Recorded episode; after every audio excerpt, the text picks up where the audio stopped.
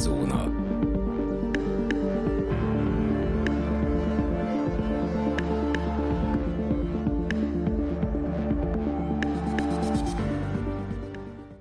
Köszöntjük a kedves hallgatóinkat, ez itt a Szürke Zóna Podcast, a mikrofonnál Rezső, valamint állandó vendégem Dani. Sziasztok!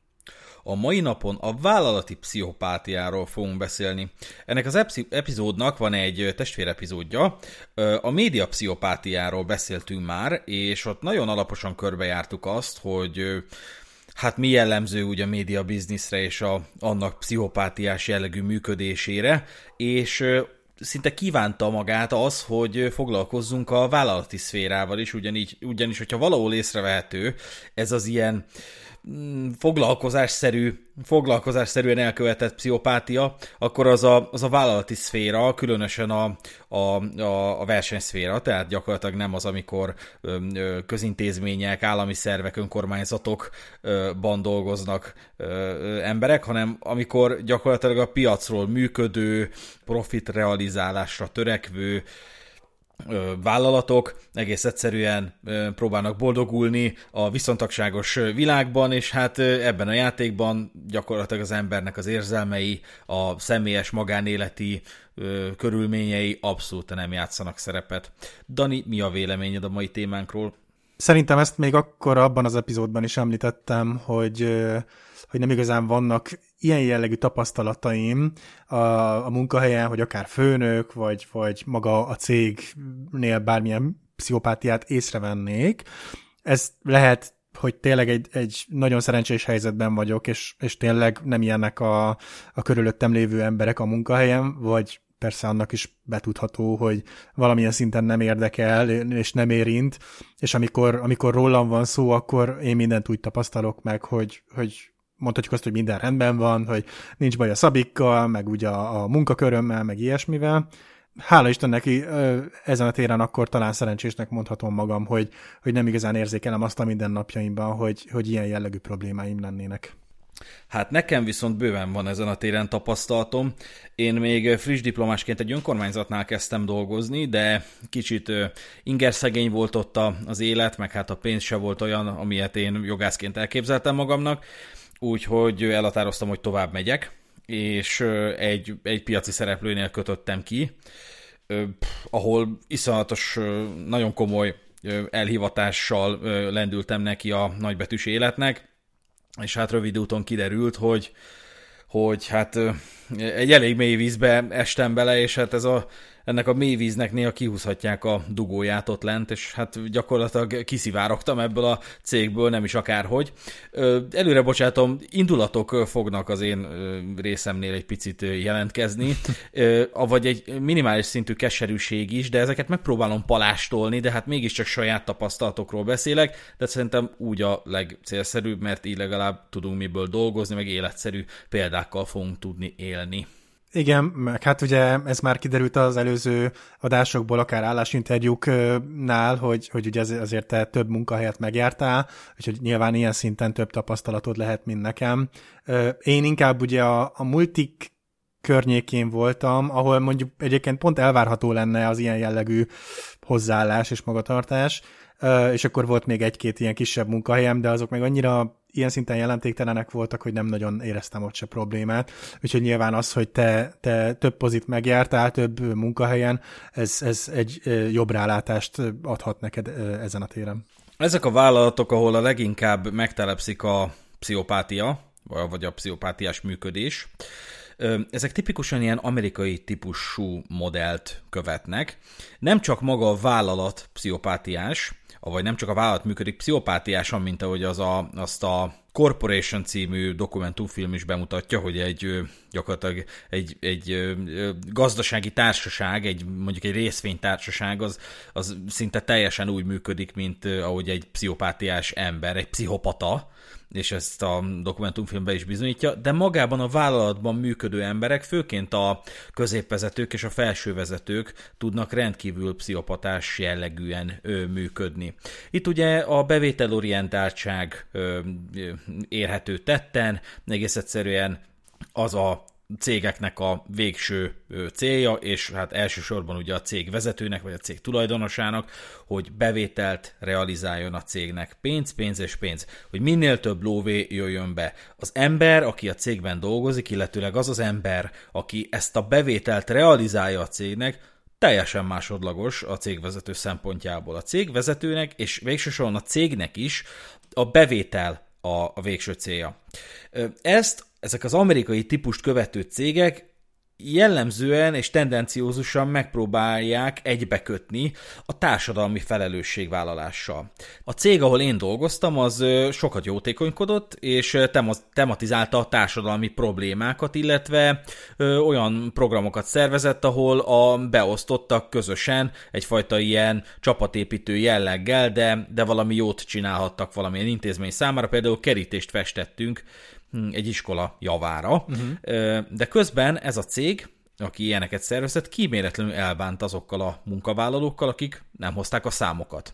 És azt, hogy nem hozzák a számokat, azt kell érteni, hogy hát például az év végére nem tudta az adott munkavállaló realizálni a 15 milliós bevételt, amit előirányoztak neki, vagy előirányzott magának, hanem csak 13 milliót. Most mondtam hm. két random számot, de itt a különbség a lényeg, hogy így is hatalmasat teljesített, így is nagyon sokat köszönhet neki a cég, de, de egész egyszerűen a cég megnézte, és azt mondta, hogy hát ez így nem jövedelmező, nincsenek meg a, a képességek, nincsen meg az elhivatottság, nem éri meg befektetni ebbe a, ebbe a kollégába, úgyhogy egész egyszerűen felmondunk neki. És ugye számos esetben észrevettük, hogy, hogy iszonyatosan váratlan és iszonyatosan kínos pillanatokban jutottak a, a cégvezetők arra a döntésre, hogy itt búcsú van a, a, az emberektől, hmm. akár a karácsonyhoz közeledve, ha nem átalottak akár a, a beosztatnak a születésnapján felmondani, vagy amikor tudták, hogy, hogy magánéleti problémái vannak, például meghalt egy családtagja, megbetegedett egy családtagja, hasonlók, akkor gyakorlatilag még így is felmondtak neki, hogy ezt tudják. Tehát, hogy teljes fa arccal voltak képesek azt mondani, hogy a hibáidra visszavezethetőleg úgy döntöttünk, hogy ne, nem áll módunkban a továbbiakban együtt dolgozni veled. És természetesen szinte minden esetben koholt okokra visszavezethetőleg mondtak fel az embereknek. Mert ha nem koholtak volna okokat, akkor az az nem tudott volna megvalósulni. Ugye egy munkaviszonyban nem annyira könnyű felmondani egy embernek. Ott, ott le kell folytatni fegyelmi eljárást, meg hasonló, tehát hogy azért ott, ott ha, ha valakit úgy rúgnak ki, hogy arra, arra nem szabályszerű, a munkatörvénykönyvének megfelelő ö, körülmények ö, vezettek rá, vagy vezették rá a céget, akkor az igenis támadható egy bíróság előtt. Nekem egyébként az a kedvencem, amikor megemlítetted ugye például a bevételt, hogy az utóbbi években megfigyeltem, hogy nagyon-nagyon trendi lett az. Nyilván ez, ez valahol mindig is így volt, mert, mert a cégek szeretnek folyamatosan terjeszkedni, nőni, meg hasonlók, de hogy ha mondjuk akkor vegyünk egy kerek számot, hogy neked az éves célod az, hogy legyen 10 millió bevételed, és te összehozol nagy nehezen mondjuk 10 vagy végül 11-et, akkor a következő évre már 15 millió lesz, utána azt is sikerül összehozni, utána 20, utána 30, stb. És ez mind szép és jó papíron főleg, amikor mondjuk a, a befektetők vagy akárkik shareholderek megnézik ugye, hogy hú, milyen jól teljesít a cég, de mondjuk azt már senki nem veszi figyelembe, hogy a háttérben meg ott vannak a, a dolgozók, akik ugye egy emberként végzik ugyanazt a munkát a 10 milliós bevételnél, meg a 30 milliós bevételnél is. És hát azért nem egy ismerősöntől hallottam már vissza ezt a történetet, hogy, hogy folyamatosan megy a terhelés, vannak a fél meg az éves, meg a hasonló célkitűzések, amiket sok munkával, meg energiabefektetéssel elérünk, és mindig csak, mindig csak feljebb és feljebb toljuk a mércét, úgyhogy nem feltétlenül veszük figyelembe, hogy mondjuk a, a beosztott mentális állapota, meg leterheltsége az egészen pontosan hogy is néz ki. A cég, ahol én dolgoztam, ott főként a szélszesek voltak azok, ahol akik, akik jöttek-mentek, tehát hogy ott hatalmas volt a rotáció, mert volt a szélszeseknek egy ilyen nagyon alacsony szintje, ahol gyakorlatilag nem dolgoztak effektíve ügyfelekkel, nem voltak ügyfélkapcsolati munkatársak, hanem ilyen hideghívásokat bonyolítottak, hmm. kicsit előgyúrt potenciális ügyfeleket zaklattak, hogy, hogy nem eljél rá arra, hogy beszéljünk, hogy az ad... nem mindegy, nem akarom mondani, hogy mivel foglalkozott a cég, de hogy volt egy ilyen nagyon alacsony szintje, és volt egy szinttel, szinttel magasabb, amikor már, már a szélszesnek volt egy ügyfélköre, és ott effektíve az ügyfélkör már elkezdett egy kicsit jobban kötődni a szélszeshez, és kedvelték, és, és gyakorlatilag, ha nem a szélszes menedzselte volna azt az ügyfélkört a cég javára, hmm. akkor az a cég, azzal a céggel nem is kötött volna az az ügyfélkör újonnan is szerződést, tehát nem lettek volna egy visszatérő vendégek és hát ez nagyjából ez a két szintje volt a, a, a CSS-nek a, a mi cégünknél, és az alacsony szintnél gyakorlatilag jöttek-mentek, ott egy-egy év volt mindenkinek a kifutási ideje, hmm. és ha nem hozták a számokat, már pedig ilyen élethelyzetben abszolút nem lehet hozni a számokat, mert aki dolgozott már ezzel, azt tudja, hogy az ilyen hideg hívásoknál egyszerűen nincs rosszabb. Talán neked is volt már ezzel élményed, nem? Uh, hát igen, sajnos, sajnos voltak. Uh, nagyon nehéz szerintem bármilyen szinten is uh, felmutatni bármit, mert ugye eleve egy, egy megerőltető munkáról beszélünk, és, és, és folyamatosan száz százalékot bele kell raknod, hogy, hogy bármi uh, eredménye legyen ennek az egésznek. De hát igen, és akkor onnantól kezdve mondom, csak tovább feszegetik a dolgokat, mert utána már semmi sem elég. És hát ugye egy szélszestől elvárják, hogy, hogy gyakorlatilag teljesen vadidegeneket hívogasson fel, és realizáljon bevételt, vagy hát érje el, hogy szerződéskötés alakuljon belőle. De hát hmm. bárki, bárki hívna engem fel azzal, hogy nem akarok csipket csorda gyógyteát venni, megmondanám neki, hogy köszönöm, de ez nem érdekel engem. És, és ugye ezt iszonyatosan nehéz kezelni, tehát minden egyes ilyen hideg hívás az olyan, hogy így, hogy így belepusztulsz, hogy így azt kívánod, hogy bárcsak, bárcsak ne lenne több, hogy bárcsak vége lenne, hogy bárcsak abba hagyhatnám az egészet. És hát megvan rá a képességed, csak bizonyos körülmények néhány embert arra sarkalnak, hogy just is megcsinálja, meg just is kitartóan próbálkozzon, valaki más meg egész egyszerűen úgy győzi le ezt a lelki strapát, amivel ezek a hideghívások járnak, meg ezek az üzletkötési kísérletek, hogy elkezdenek kokainozni. És akkor attól nyilván sajnos egy, illetve nem sajnos, semmilyen érzelmem nem kötődik hozzá, de a kokain az egy, az egy drága drog, ha megveszed, akkor viszont, és felszívod, akkor azt érzed, hogy te vagy, te vagy a császár, ami ilyen, ilyen szélszes közegben valami iszonyatosan szükséges érzés. És hát ilyen megoldások is vannak, szerintem az ilyen kokainozott üzletkötő arhetipusát azt úgy mindenki hmm. látta már, ha máshol nem, akkor filmen, és többnyire az, az érhető tetten, hogy ezek az emberek egyrészt beleroskadnak abba, hogy, hogy nem, nem boldogulnak, hogy nem, nem kötődnek üzletek, hogy, hogy lecsapják a telefont rájuk, vagy elküldik őket a büdös francba, mm. ha nem mondjam, ennek még rosszabb helyzete, amikor vagy még rosszabb formája, amikor gyakorlatilag élőben kell becsöngetgetned, és el kell adnod a termékedet, azt, azt még rosszabb kezelni, hogy gyakorlatilag pofátlanul nem pofátlanul, mert minden joguk megvan arra, hogy, hogy azt mondják, hogy, hogy közde nem. Igen. De hogy ilyen teljesen közönösen nem.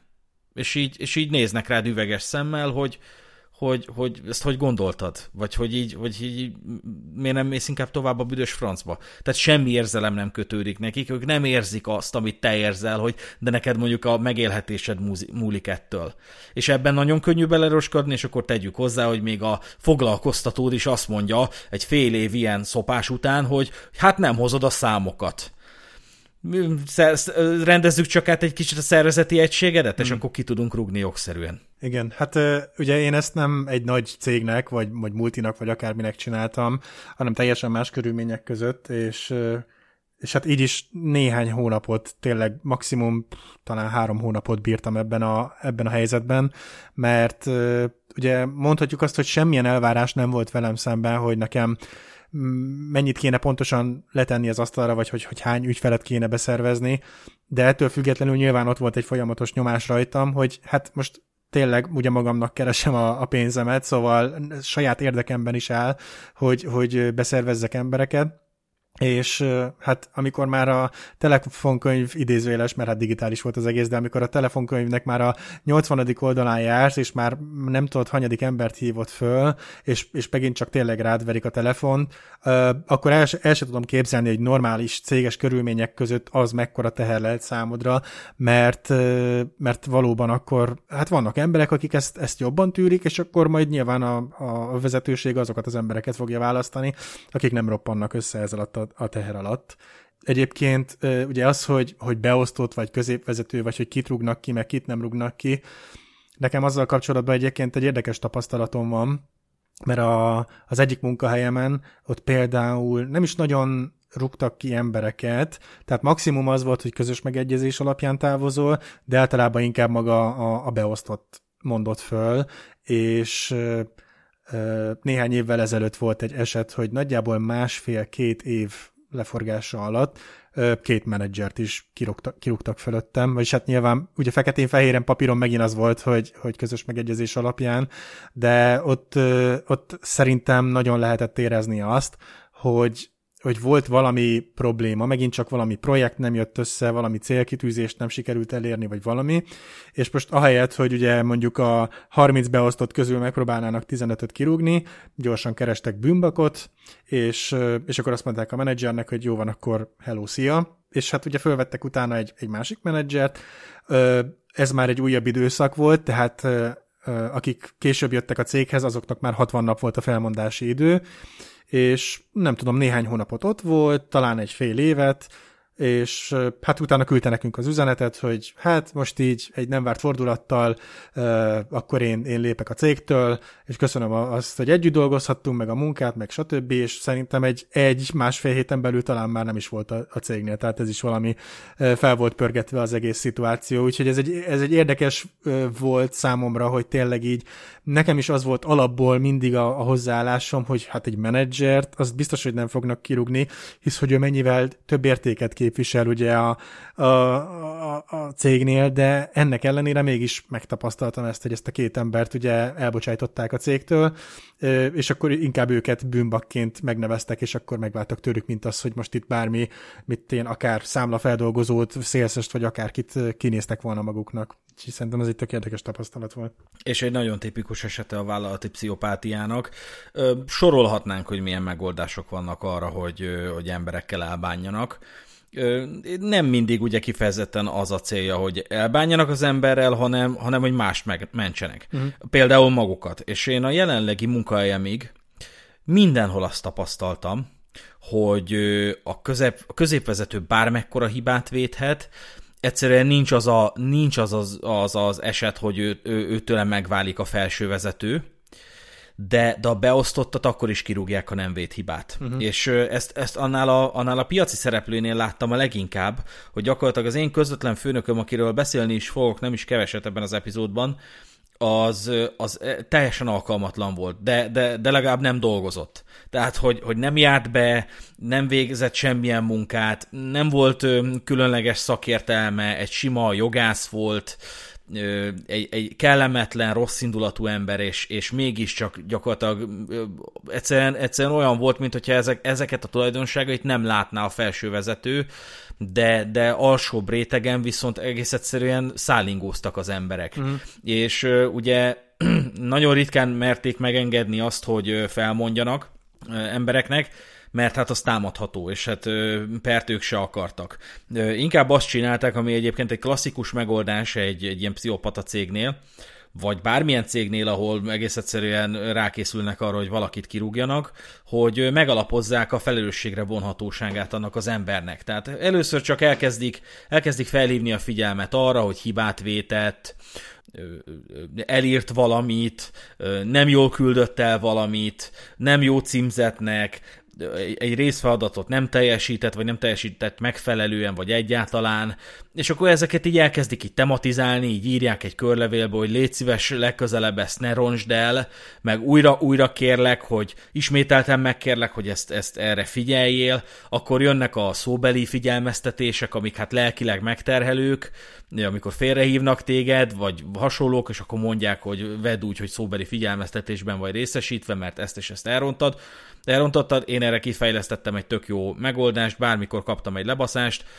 egy részét zsebre tettem, jellemzően azt a részét, amit tudtam is hasznosítani, a másik részét elengedtem a francba. Tehát, hogyha én nem éreztem azt legitimnek, nem pörögtem rajta, bolintottam egyet, és egész egyszerűen, ami, ami, amivel kapcsolatban, amely részével kapcsolatban úgy éreztem, hogy nem vagyok megcímezve, vagy nem, nem veszem magamra, azt, azt el is felejtettem abba a percbe, amire meg úgy tekintettem, hogy tudok belőle valamit nyerni, például önfejlesztést, azt meg megtartottam és zsebre tettem. És amikor ugye a szóbeli figyelmeztetés sem megy, tehát hogy attól sem hajlandó elmenni magától a kolléga, akkor jön a kicsit keményebb meló, amikor is. Gyakorlatilag olyan, olyan élethelyzetet teremtenek, hogy az embernek ne legyen kedve már ott dolgozni, tehát túldolgoztatják, rendkívül gyakran cseszik le, rendkívül igazságtalanul, látványosan igazságtalanul, mert például olyan hibáért cseszi le a, a vezető, a beosztottad, amit maga is megcsinál, vagy egy korábbi utasításával ellentétes ö, utasítást ad, tehát hogy azt, azt mondja neked, hogy csinálj négy oszlopot az Excelbe, megcsinálod a négy oszlopot, ő meg azt mondja, hogy de hát ezt elrontottad mert öt oszlopot kellett volna csinálni, tehát ilyeneket, egész egyszerűen az ember azt érzi, hogy, hogy ilyen helyen nincs értelme maradnom, bármennyire is szereti a céget, vagy ilyesmi, egyszerűen ilyenkor elszállingózik az ember. Hogyha ez sem megy, akkor ö, jönnek az írásbeli figyelmeztetések, ami ugye egy papír, amit át akarnak vetetni, és nekem már volt is ezzel tapasztalatom, nem figyelmeztetésbe, de, de felmondásba, de, de a figyelmeztetés is így ment, hogy behívott téged a vezető az irodájába, és ott ült az asztal asztalánál ő, meg két ö, droid, uh-huh. jellemzően ilyen kis titkárnők, és ők már eleve letanúzták ö, azt a részt, amit akkor, akkor pipálnak be, vagy akkor írnak alá, hogyha te nem veszed át a, a, a figyelmeztetést, vagy a felmondást. Tehát két aláírási hely van. Az egyik az, hogy te XY tudomásul veszed, hogy figyelmeztetést kaptál, és hogyha nem veszed át, akkor ott van az, hogy alulírott XY-ék tanúsítjuk, hogy XY nem vette át a figyelmeztetést. És már eleve a figyelmeztetésen és per a felmondáson már ott volt a tanúknak az aláírása rákészülve, hogy ők igazolják, ők tanúsítják, hogy nem vetted át a felmondást.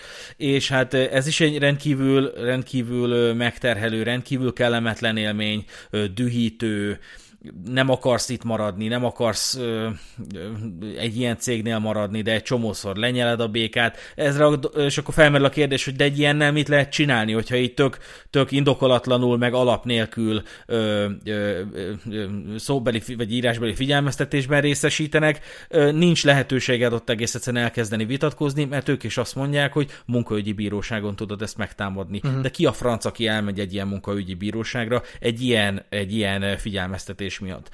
Ha felmondanak neked, még akkor is van lehetőséged elmenni, megtámadni, egy csomószor totálisan hibázik ez a, ez a folyamat, és ők is inkább arra appellálnak, hogy, hogy egész egyszer már a végére annyira elhiszed, hogy béna vagy, és rengeteg hibát vétesz, hogy, hogy, hogy mire észhez térsz, hogy valójában kihasználták azt, hogy hiszékeny vagy, meg jó hiszemű, és valójában nincs semmi baj a munkáddal, csak ők kreáltak egy ilyen világot, mire észhez térsz, már gyakorlatilag elévül az, az a jogod, hogy te bepereld őket mm. ö, ö, munkaügyi bíróságon. De még hogyha észnél is vagy, akkor is gyakorlatilag nem biztos, hogy azért a, azért a fizetésedért el fogsz menni pereskedni. Az egy hosszú, fáradtságos és költséges időtartamú, ö, bocsánat, költséges ö, ö, történet. Nem biztos, hogy megéri, sajnos. Uh, igen, végül is, hogyha belegondolok, akkor talán ez a próbáljunk megszabadulni a beosztottól, ilyen szinten az egyik munkahelyemen lehet, hogy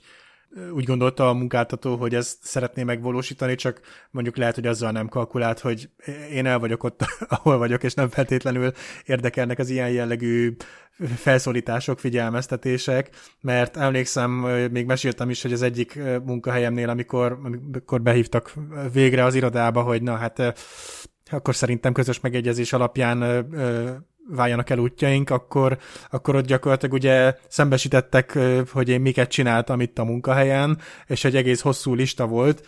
Néha kicsit ráncoltam a homlokomat, mert egy-két pont olyan valótlannak tűnt, és kicsit furcsáltam, hogy hát elég sok nyersanyag volt, amiből dolgozhattak, szóval adtam nekik lehetőséget bőven, és mégis néhány úgy tűnt, mint hogyha így, így koholtan így hozzá lett volna csapva az egészhez de... Túl dramatizálták. Túl dramatizálták, viszont akkor, akkor már ott helyben valahogy úgy voltam az egésszel, hogy, hogy igazából kötekedni nem tudok, mert annyi valóság alapja viszont van, hogy igazuk van, és nyilván akkor én is csak ott aláírtam, de emlékszek, hogy ott is hárman ott ültek, két tanú, meg minden, és akkor, és akkor megbeszéltük, hogy jó, közös megegyezés alapján holnap már nem is kell hogy jó, létszi, inkább ne is gyere. Úgyhogy érdekes szitu volt és ők mindig arra mennek rá, hogy közös megegyezéssel, mert az, az a legkevésbé támadható. Azt nem merik megkockáztatni, hogy rendes felmondással, mert azt, azt tudod vinni munkaügyi bíróságra, és tudod mondani, hogy hát kérem szépen egy rendes felmondást azért meg kellene előzni bizonyos dolgoknak, például fegyelmi eljárásnak. Itt nem volt fegyelmi eljárás, mégis felmondtak nekem. Egy csomószor mondja mondja a munkáltató, hogy, hogy jaj, fegyelmi eljárást akarsz, hát mindjárt lefolytatunk, és akkor úgy fogunk kirúgni. Mm. És ö, ugye emiatt szokták azt a megoldást alkalmazni, amivel sajnos tényleg nem lehet mit csinálni, hogy szervezeti átalakítást foganatosítanak, egész egyszerűen átalakítják a szervezés és működési szabályzatot, hogy mit én az addig jogi igazgatóságot lebontják jogi ö, osztályra és szabályozási osztályra, és te a jogi igazgatóságnak a oszlopos tagja voltál, de a szervezeti átalakítás miatt az új tagolásban neked már nincsen hely. Uh-huh. Ez egy kicsit indokolhatóbb történet, és ezt abszolút nem ritkán szokták eljátszani, és kevésbé támadható az a helyzet. Én, én a magam részéről azt gondolom, és hogyha visszamehetnék az időbe, párszor azért kicsit más mondatokat adnék a saját számba, mint amik végül elhangzottak a számból. Tehát azt, én a magam, magammal szemben azt várnám ma már el, hogy sokkal határozottabb legyek, ne stresszeljek rá, ne higgyem el, amiket mondanak, és egész egyszerűen azt megmondani nekik, hogy figyeljetek, ez totálisan támadható, biztosak lehettek benne, hogy az új munkahelyemen ö, szerzett fizetésem javarészét hatalmas boldogsággal fogom rászánni arra, hogy folyamatosan pereljelek titeket, és folyamatosan elráncigáljalak titeket a munkaügyi bíróságra, és találkozunk a bíróságon. Tehát, hogy ez, ez az, aki felmond neked úgy, hogy nem szolgáltál valójában rá, az egy elég nagy vert helyzetben van, és ők szeretnék ezt elkerülni. Biztos vagyok benne, hogy a munkaügyi pereket a munkáltatók szeretnék elkerülni. Igen. Egyébként most eszembe jutott még egy eset. Na, szóval valahonnan mélyről elő lehet mégiscsak húzni ilyen pszichopata szituációkat, hogy ugye nagy multicégről beszélünk, tehát szerintem ez megint egy, egy picit más kategória abból a szempontból, hogy, hogy mondjuk egy, egy magyar cégnek talán kevesebb praktikája lehet, amit be tud vetni a beosztottak ellen idézőjelesen, mint egy multinak, mert ugye a multinál lehet azt mondani, hogy hát egy internacionális cég vagyunk, több országban is jelen vagyunk, és, és akkor ott lehet egy kicsit játszadozni azzal, mint amit például eljátszottak az egyik esetben, hogy volt az a csapat, aki a, a pénzutalásokkal foglalkozott, hogy ugye a különböző országok között a számlákat, meg mi egyebet azt ugye hogy lehet ki, kifizetni, és hát itt fordult elő az, hogy hozott a cég egy olyan döntést, hogy jó gyerekek, ugye ti ezt az egészet most Magyarországról végzitek, nem tudom, hogy technikailag pontosan hogy működött, hogy milyen bankok voltak benne az egész folyamatban, de hogy nekünk át kell vinnünk ezt az egészet egy másik európai országba, mert adózási szempontból az utalásokról ugye mi többet le tudunk csípni. Tehát nyilvánvalóan kevesebb plusz pénzt kell fizetni azért, hogy átutáljuk a pénzt A helyről B helyre. És akkor ugye itt ült ez a 15-20 fős magyar csapat, akinek azt a lehetőséget mondták, hogy hát gyerekek, vagy ugye meg kell válnunk tőletek, és akkor nyilván kaptok végkielégítést, vagy hát kiköltözhettek abba a másik országba is, hogyha úgy gondoljátok, és akkor ugye onnantól maradhattak ugyanúgy ennek, ennél a cégnél, csak akkor nyilvánvalóan ott kell laknotok, meg oda kell költözni, meg mi egyéb. Na most azért, amikor egy ilyen döntés elé állítanak bárkit, tehát azért nem mindenki legyint rá egyet, hogy jó, hát akkor kiutazok Svédországba, jól lesz az ott is, mert azért ezek elég, elég komoly döntések, amiket meg kell hozni.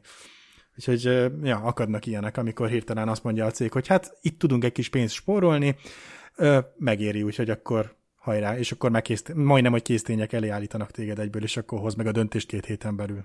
Igen, én még egy olyasmivel találkoztam, amit egy CSS ismerősöm mesélt, hogy, hogy gyakorlatilag meg volt az előirányzott összeg, amivel, amit realizálni kellett év végéig, és egész jól haladt a lehetőségeihez mérten, és már majdnem elérte azt az összeget, amit, amit el kellett érnie, már, már érezte azt, hogy itt, itt van a sikerélmény, és egyszer csak a vezetőség behívta őket, de tényleg egy, egy három héttel a határidő lejárta előtt, mm. és közölte ezekkel az ilyen nagyon alacsony szintű, alacsony szinten elhelyezkedő szélszesekkel, hogy átalakítjuk a stratégiát, és az lesz, hogy párokba rendeződtök, és együtt kell ö, számolni, értem szerint ezeknek az összegeknek a realizálását, és ha amelyik pár nem éri el ezt, a, ezt az összeget, akkor annak leves, uh-huh. valami ilyesmi, ilyesmi volt a megfogalmazás, és hát teljesen evidens volt, hogy így gyakorlatilag ö,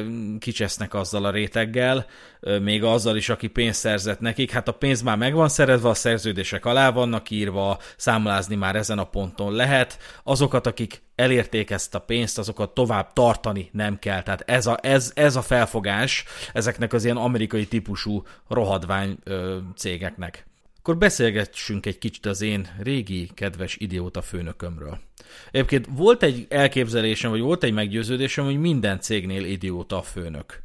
Tehát, hogy ez nagyon sok helyen voltam, mindig azzal kezdtem, hogy na végre egy normális főnököm. És egy, egy éven belül kiderült, hogy, hogy idióta. És hál' Istennek a mostani helyemen azt merem érezni, már ilyen két és fél év után, hogy, hogy basszus, ez végig nem volt igaz, mert lehet olyan főnököd, aki nem egy hót idióta. A főnökökkel jellemzően az a fő problémám, hogy elindulnak úgy, mint egy ilyen mentor, tehát úgy, úgy kezd, kezdődik a kettőtök viszonya, hogy így mentorálnak téged, elhangzanak ezek a mondatok, hogy ha problémád van, akkor gyere, meg tudjuk beszélni. Az ajtó mindig nyitva. Igen, pontosan, és hogy, és hogy nyitott vagyok a konstruktív hozzászólásokra, a fejlesztési javaslatokra, megnéztem a munkádat, kicsit ellenőrzöm, teljesen jó, csak erre figyelj, meg arra figyelj, és akkor egy éven belül meg kiderül, hogy ez a főnök gyakorlatilag nem érzi azt, hogy főnök, ha nem tudja flexelni a főnöki minőségét. És ugye gyakorlatilag elindul egy ilyen felfogás, hogy a beosztott basztatva jó, és, és hót feleslegesen már csak azért is cseszteti a beosztottait, hogy tudják hol a helyük, meg ő is érezhesse, hogy főnök és hát ez természetesen teljesen kifacsarja az egészet. Sajnos a főnök beosztott viszony között van egy ilyen, egy ilyen természetes tartás, hogy hát a hozzám fölé rendelt ö, ö, szereplő számára, vagy felé én, én felelősséget tartozom, vagy hát egész egyszerűen kötelességem van neki idézősen engedelmeskedni, neki olyan döntései lehetnek, amely joghatással bírhat rám, és, és akkor ezt az egész ö, ö, helyzetet, ami alapvetően szerintem abszolút beilleszkedik a emberiségnek a társadalmi működésébe, ö, berondítja az, hogy közben rájössz, hogy, hogy egy inkompetens, ö, ö, infantilis, következetlen, feledékeny, alkalmatlan, szakmailag teljesen békasegge alatt lévő óriás bébi és szerintem most egy picit minden hallgatónk felismerte, hogy az, az ő életében is van ilyen. Az én középvezetőm annál a cégnél egy igazi vállalati pszichopata volt.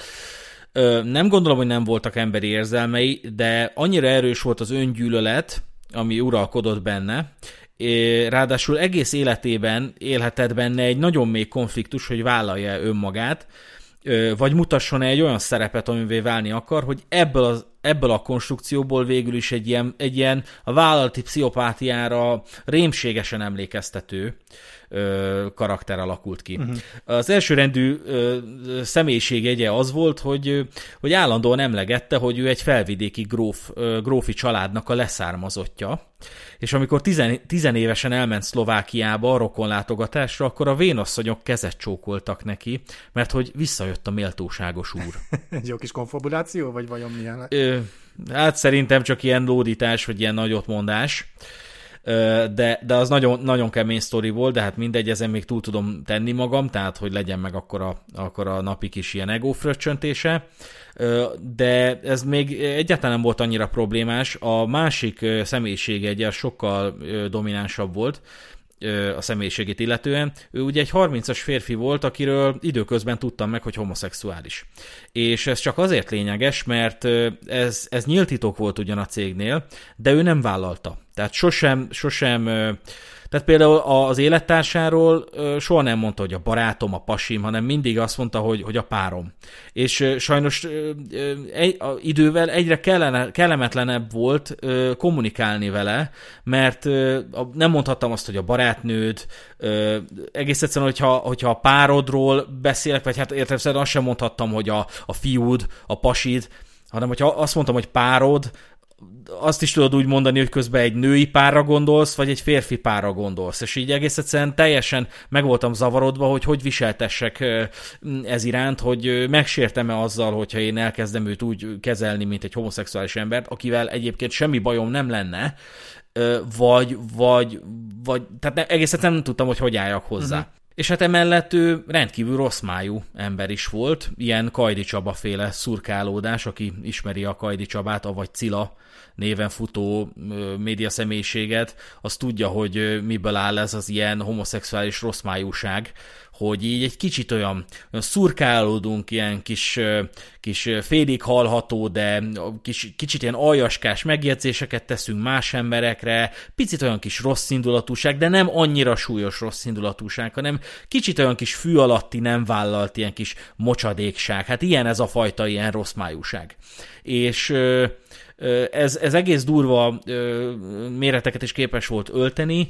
Ez a vezető megcsinálta azt, hogy egy álláshirdetésre jelentkező lánynak az önéletrajzát kinyomtatta, és körbevitte a cégben, hogy hangosan együtt röhögjön másokkal, mert hogy a pályázó a kompetenciájához felvezette, hogy lottóvizsga. Hmm. Hogy az egy, az egy végzettség számára, hogy lottóvizsga.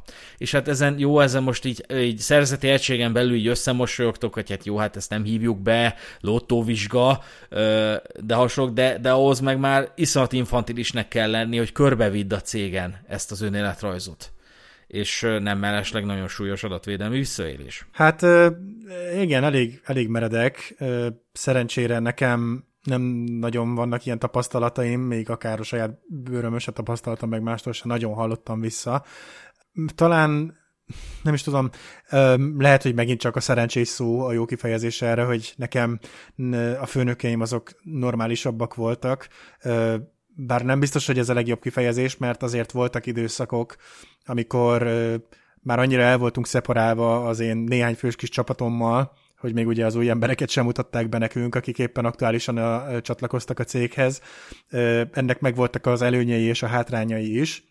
Nyilván az egyik legnagyobb előnye az az volt, hogy, hogy nem igazán vettek elő minket, nem igazán csesztettek minket. Mi ugye el voltunk, csináltuk a kis dolgunkat, még nagyon ö, ö, statisztikákat se vezettek velünk kapcsolatba, semmi riportot nem készítettünk, meg ilyesmi, ö, hanem úgy el voltunk a sorokba, és akkor hát nyilván a, a hátulütője ennek az egésznek, hogy, hogy nem is nagyon lehetett ö, ö, felmutatni az éves értékelésnél semmi különlegeset, tehát mindig megkaptad a, a megfelelt státuszt, és akkor ugye egy ilyen minimális fizuemelést kaptál minden évbe, és nem volt az, hogy te kapitálprojektekbe, vagy bármi, bármi másba részt vettél volna. De nekem ez valahogy, valahogy szimpi volt, mert ugye pont azért, mert nyugtom, meg békén hagytak engem, nem igazán piszkáltak.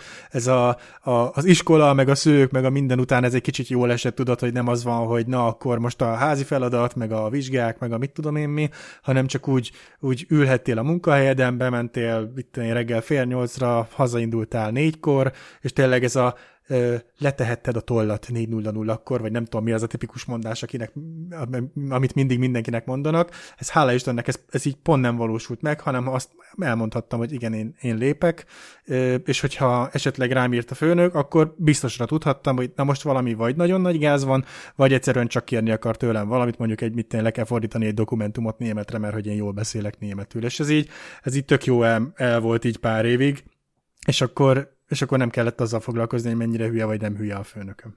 Na nálam pont másképpen volt, mert nálam többször eljátszotta, és ő tipikusan az a fajta főnök volt, aki már csak azért is flexelte a, a vezetői minőségét, hogy érezze, hogy még főnök.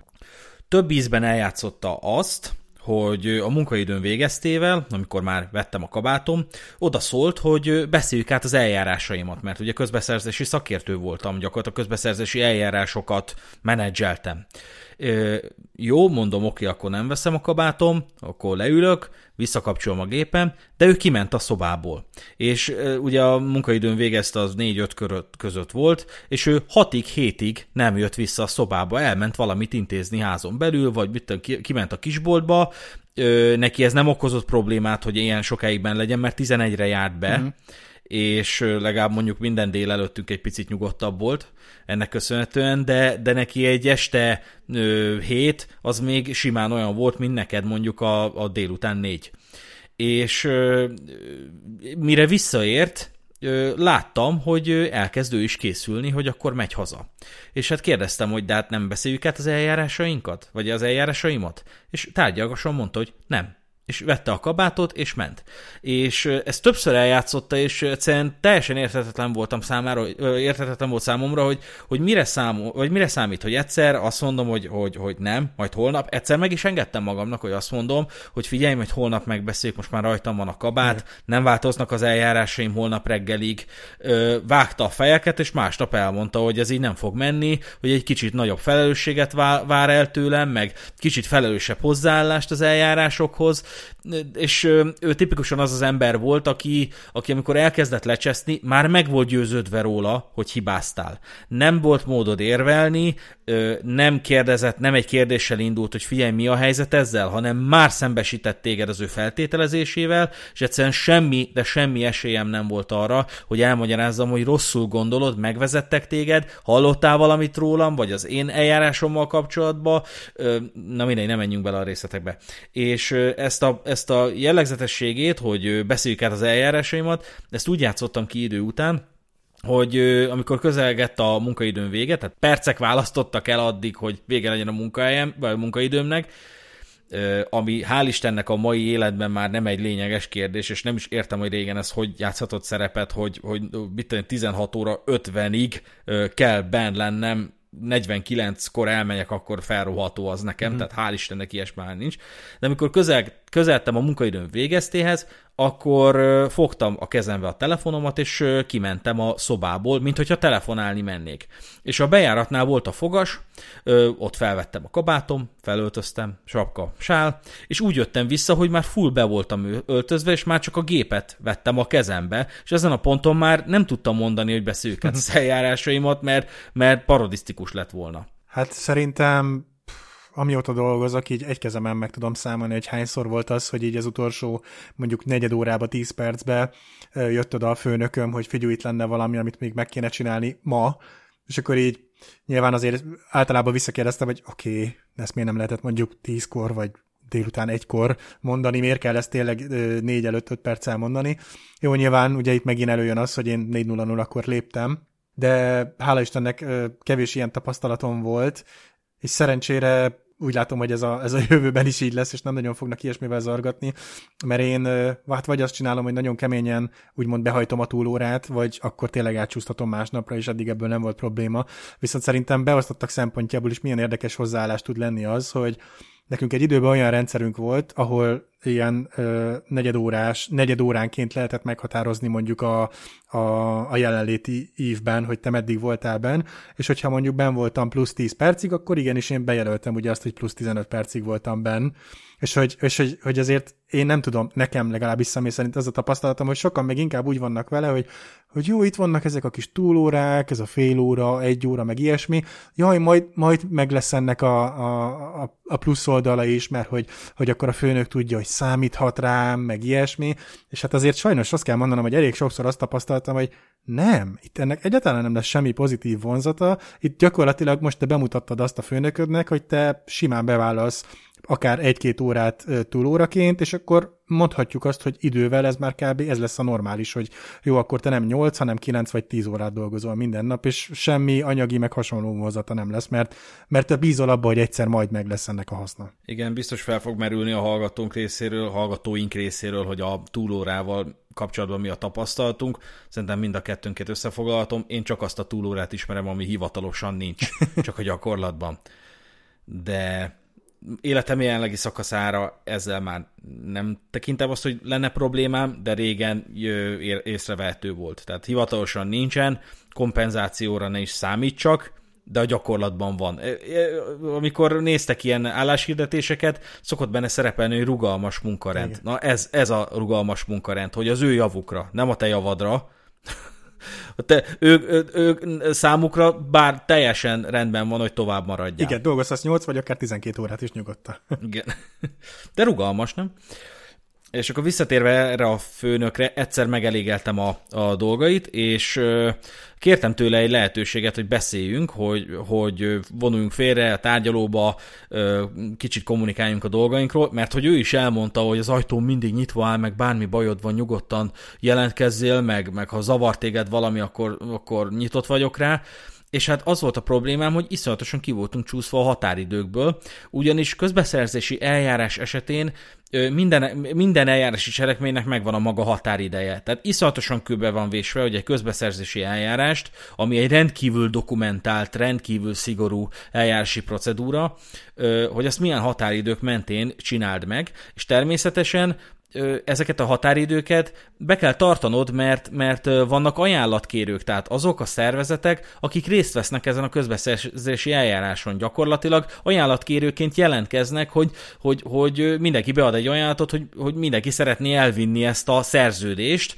aminek a teljesítésére ugye kiírták ezt a közbeszerzési eljárást valamilyen önkormányzat nevében, és csak azt szeretném hangsúlyozni, hogy eszméletlenül ö, szigorúak és keményen számon lehet kérni a közbeszerzési eljárások esetén a határidőket, és itt nem csak egy sima közbeszerzési eljárásról volt szó, hanem több szervezet egy csoportba állt össze, országszerte több önkormányzat, egy ajánlatkérői csoportá alakult, és hogy kifejezetten abból a célból, hogy egyidejűleg tudjanak lefolytatni azonos tárgyú árubeszerzésre irányuló közbeszerzést. Uh-huh. A cégem folytatta ezt le, egyetlen egy áru volt, nem változott egy, bármelyik önkormányzat szerezte be ezt az árut, ezért volt erre lehetőség, ez a cégnek jó, mert tudott ezzel nagyobb bevételt realizálni, az önkormányzatoknak is igazából jó volt, mindegy.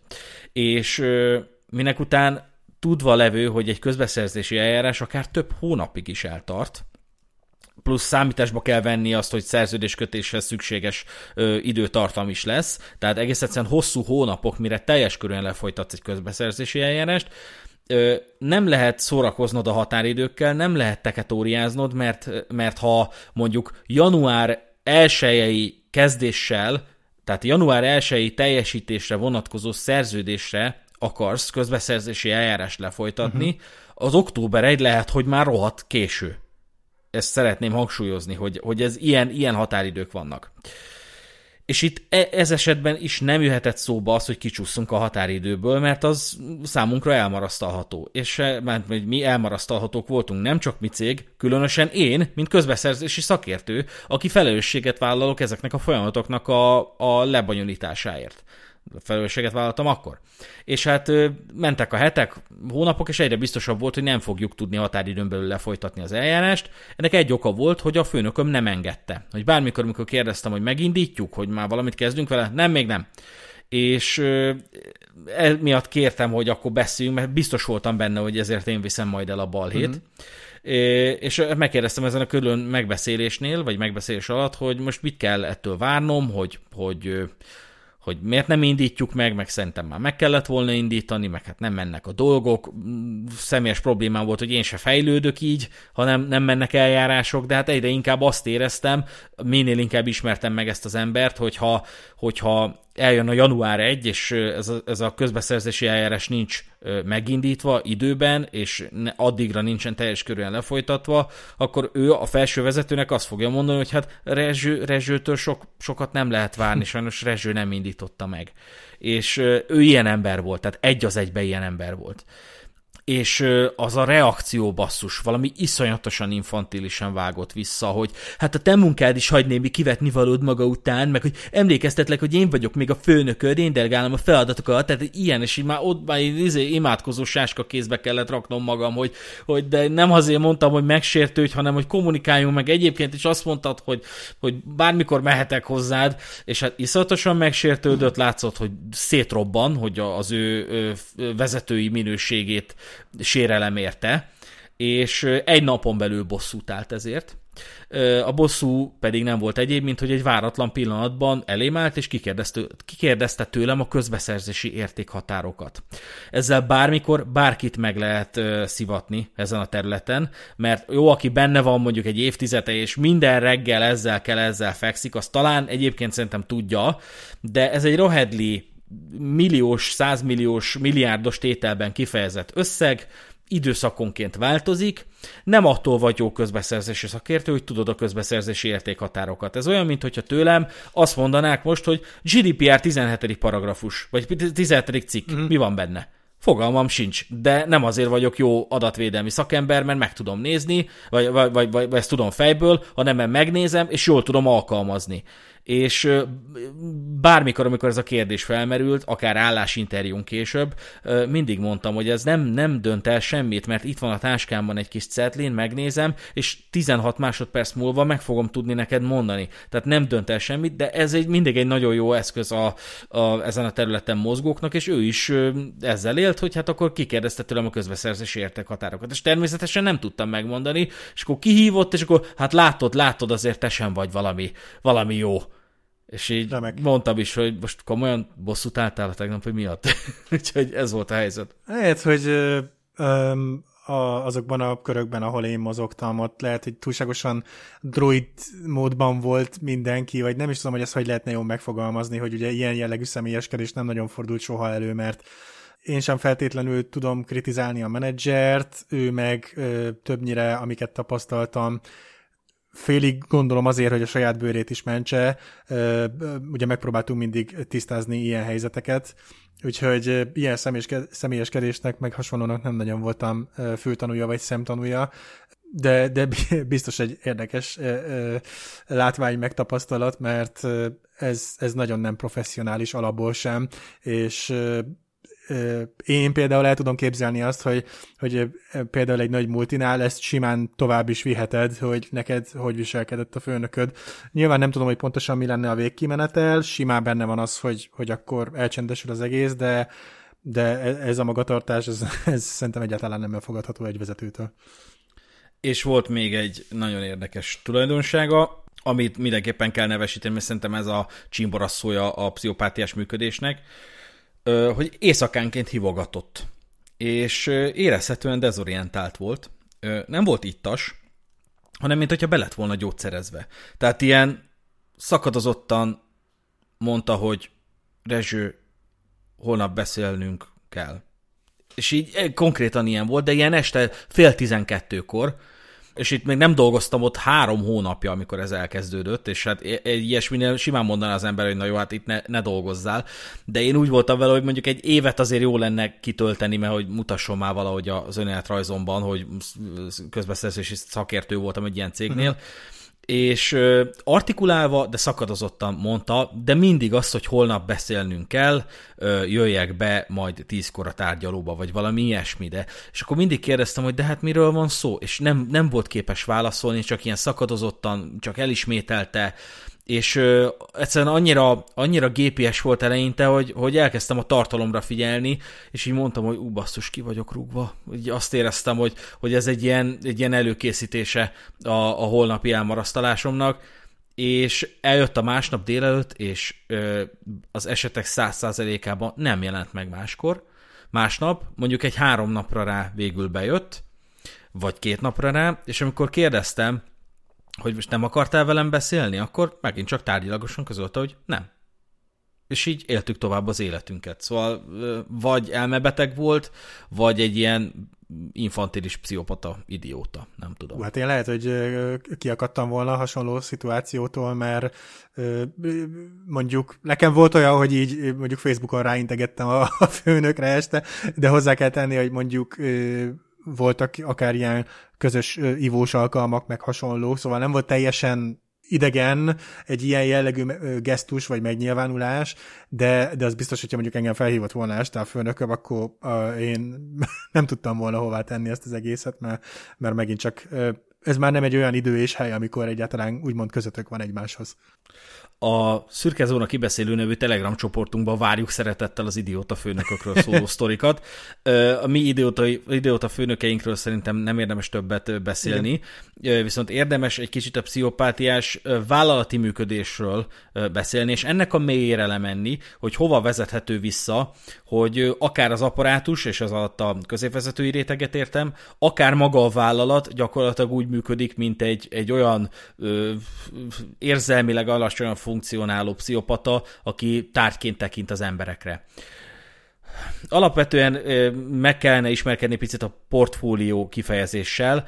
Biztos, hogy van egy picit normálisabb jelentése is. Találkozhattunk például a, a önjelölt modelllánykák esetén, hogy hát a, a modellsuli az portfóliót rak össze nekik, nem kevés pénzért, apa pénzért, nem menjünk bele, de a portfólió, különösen ennél a cégnél, amiről eddig szó volt az én esetemben, az gyakorlatilag egy Excel tábla volt. Így hivatkozták meg az Excel tábla. Ez volt az az Excel tábla, amit, az, amit a gazdasági igazgató vezetett, és hogyha volt bevételrealizálás, tehát egy szerződés teljesítésre került, tehát a cég elvégezte azt a munkát, amit a megbízó vagy megrendelő megrendelt tőle, és számla ellenében kifizette ezt a munkát, akkor hát ilyen esetben szólni kellett a gazdasági vezetőnek, aki mondta, hogy jó, akkor felvezetem a portfólióba. És pár évvel később, amikor én is vállalkozó lettem, már sehol nem volt számomra ez a cég, tehát hogy már évek, már máshonnan is eljöttem, már több, több munkahely választott el között a, ettől a cégtől, akkor szerettem volna megtudni, hogy, hogy mit takarhatott ez a portfólió, mert hogy, mert hogy én is akartam csinálni egy ilyet, és hát valami alapot kellett volna szereznem, és beszéltem néhány ottani volt kollégával, akik látták ezt a portfóliót, és hát kérdeztem, hogy ez így hogy nézett ki és mondták, hogy, hogy nem, nem olyasmi, amit, amire, én, amire én gondolok, hogy egy ilyen, egy ilyen Excel sablon, amiben csak az adatokat kell bevinni, és abból lesz valami kivonatolható dolog, hanem egy ilyen hevenyészet, rendszertelen táblázat, épp abba a cellába írtak egy-egy összeget, ami éppen a szem előtt volt a gazdasági igazgatónak, tehát, hogy így, ahogy így el tudsz képzelni egy összecsapott Excel táblát, na úgy nézett ki ez a portfólió, de én ennél sokkal jobbat akartam, úgyhogy én összeraktam magamnak egy saját táblázatot, amit én, én nagyon büszkén birtoklok, mert hogy gyakorlatilag csak a bevételi adataimat kell felvezetnem, és az meg átlátható módon mutatja be nekem, hogy milyen bevételeim, milyen kiadásaim voltak. Jelölő négyzettel szűrhetem, hogy melyik vállalkozási formámra vetítve mutassa, hogy mennyi a bevételem, tehát hogyha szeretném látni az egyéni vállalkozásommal és a KFT-mmel realizált bevételemet, akkor meg tudom nézni, meg, meg tudom nézni az összes realizált bevételemet, és ez nekem, mint egy ilyen azt gondolom középszinten mozgó vállalkozónak egy tök nagy élmény, hogy így láthassam, hogy milyen összegekkel hogy dolgozom. Már csak azért is, mert ugye a egyéni vállalkozásnál vannak azért ilyen kata értékhatárok, hogy például évi 12 millióig a, a kata nevű adózási formába beletartozol, és hát bizonyos számokkal azért kell ö, prognosztizációt végrehajtanod, hogyha mondjuk jön egy lehetőség, hogy megköss egy szerződést, akkor azért számolnod kell, hogy belefér ez még a kata keretembe. Mm-hmm. Tehát, hogy ilyenek. És ö, mindegy, én ezt nagyon szeretem, én nem, nem így hívom, hogy portfólió, de, de egyébként találkoztam már hasonló jellegű, inkább ilyen ügyviteli Excel konstrukciókkal is. Egyik rémisztőbb volt, mint a másik, és szinte mindegyik megegyezett abban, hogy alacsonyan funkcionált. Ez a portfólió azért, mert össze volt csapva, egy másik cégnél meg a úgynevezett regiszter, ami ilyen, ilyen eljárás kiosztási, folyamatkövetési, ilyen Excel történet lett volna, az meg annyira annyira komplex volt, hogy gyakorlatilag azért imádkozott mindenki, hogy legalább a gazdája ne menjen el ennek a táblázat rendszernek, mert ha elmegy, akkor nagy bajban vagyunk, és el is ment, és bajban lettünk. És akkor ebből, amit most megértettünk, vándoroljunk át a téma azon részére, ahol megérthetjük azt a folyamatot, ami a cég bevételének a realizálásához vezeti el a céget. És azért érdekes ez a folyamat, a végén csapjuk le a poént, de hogy itt szinte minden, ebben szinte minden gazdasági szereplő megegyezik. Mm. Hogy mire, mire törekszik a cég, a cég a, a gazdasági szereplő, hogy mi az a folyamat, ami elviszi őt a bevétel realizáláshoz. Az első és legfontosabb rendű cél az a szerződéskötés. Ez a végső célja a tárgyalásnak, az ajánlattételnek, a közbeszerzési eljárásnak, a beszerzési eljárásnak, tehát ez a végső cél, elsőrendűleg, hogy a cég megkösse a potenciális megrendelővel vagy megbízóval a, a szerződést. A szerződésből jogok és kötelezettségek származnak, illetve az adja meg a kifizetés jogcímét, tehát könyvelés, adózás, számlázás szempontjából is kardinális jelentősége van, mert arra a pénzre, amit jóváírnak neked, arra jogcímmel kell rendelkezned, és ez a jogcím igazolja, hogy van-e mögötte egy olyan aktus, ami jogossá teszi azt, hogy, hogy azt a bevételt azt te megkaptad, jogszerűen kaptad meg, van mögötte valamilyen teljesítés, STB. Ezt nem érdemes tovább ragozni. Kisebb összegeknél nem szoktak szerződést kötni, azért azt, azt ha szeretném hangsúlyozni, és szóban is létre tud jönni szerződés nyilvánvalóan, de, de egy 10 ezer forintos teljesítésért, bármennyire is a szabályos végrehajtásra kell törekedni, azért egy szerződést azért nem kell írni. Ezt a folyamatot megelőzi az a lépés, hogy az a szerv, aki valamit meg szeretne rendelni, és ezért hajlandó fizetni, ajánlatot kér attól a féltől, aki a munkát kínálja, és azért pénzt kér. Majd később. Tehát ez az utóbbi ajánlatot tesz, hogy el tudja végezni a munkát, és ennyi pénzt kér érte. És ilyen feltételek mentén fogja tudni elvégezni.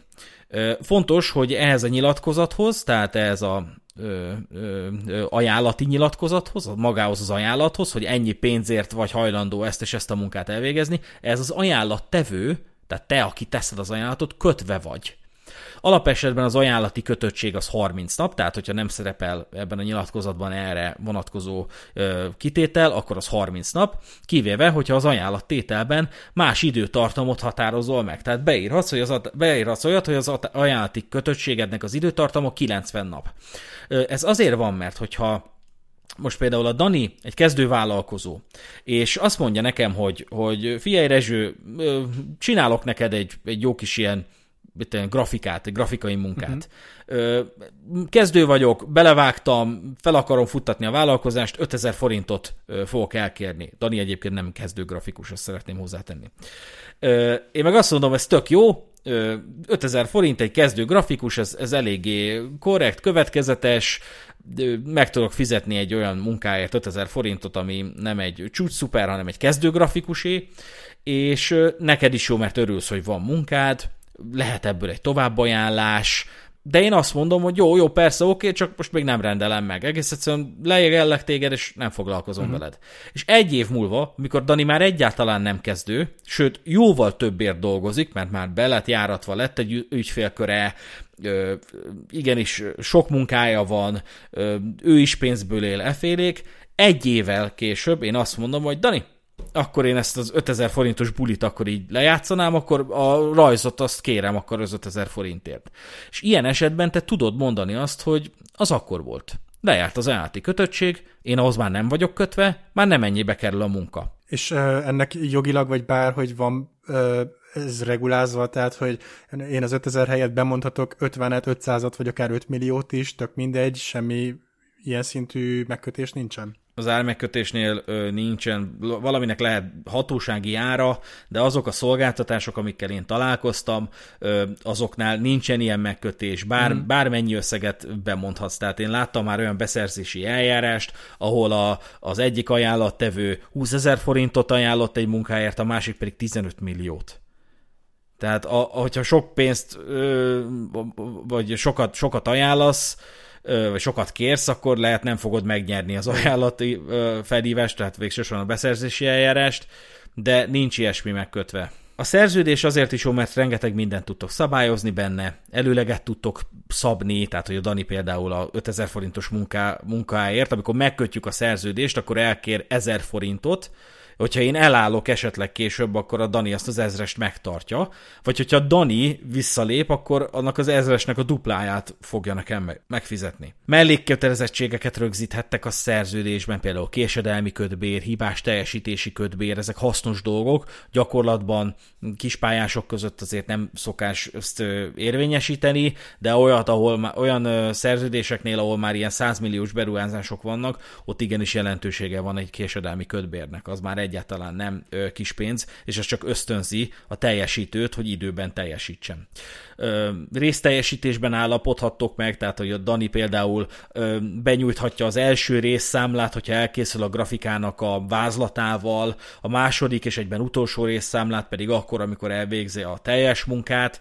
Ez is nagyon jó dolog. Szerzői jogi kérdésekről tudtok rendelkezni, titoktartási rendelkezéseket tudtok benne szerepeltetni, rögzíthetitek, hogy, hogy jogod van ezt és ezt csinálni, de köteles vagy erre és erre, tehát szerintem a szerződés az egy nagyszerű terület, a kötelmi jog az egy nagyon érdekes része szerintem a, a, a, a magájognak. A szerződéseknek emellett lehet láncolata, azaz amikor az egyik a másikból következik. Tehát például egy vállalkozási szerződést kötök én a Danival, amikor megbízom őt, nem megbízom, hanem megrendelek tőle egy ö, eredményterméket, például egy rajzot, és a Dani pedig ő ezt tovább ö, ö, ö, bíz meg valakit, vagy tovább rendeli valakitől, keres valami kis ö, kezdő grafikust, és azt mondja neki, hogy figyelj, az 5000 forintból 1000 forintot neked megfizetek azért, hogy megrajzolt nekem a, a, a körvonalát a, a grafikának. És hát ebből következik egy alvállalkozói szerződés, ami a vállalkozói szerződésből következik.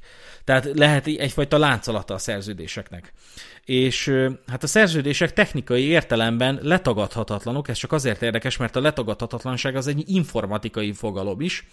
Ez azt jelenti, hogy nem tudod megváltoztatni vagy megsemmisíteni őket. Azaz, ha módosítani kell, arra csinálnod kell egy külön szerződésmódosítást, ami annak a szerződésnek lesz az első számú szerződésmódosítása.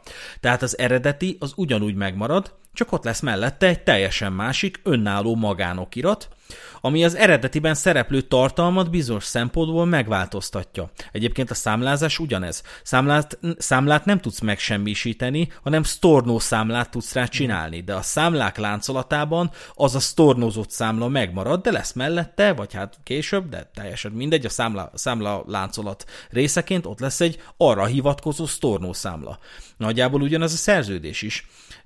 A megszüntetése is automatikusan történik, vagy külön felmondó nyilatkozattal, de attól függetlenül a megszüntetett szerződés ugyanúgy tovább létezik, csak már nem lesz érvényes. Tehát nincs olyan, hogy megsemmisült a szerződés, minden példányát ketté tudjuk tépni, hanem egész egyszerűen az, az, az, az, a, az a jogviszonya az éterben megmarad, és tök érdekes, mert itt a blockchainnek a, a modellje vehető észre, a blockchain technológiában is megvan ez a láncolat, megvan ez a letagadhatatlanság, meg, megvan az a vonatkozás, hogy a láncolatot nem tudod megtörni, minden egyes blogból eredő egyéb blog, blokk az, az, az, az egymásból következik, és ez nagyszerű, és szerintem rendkívül érdekes.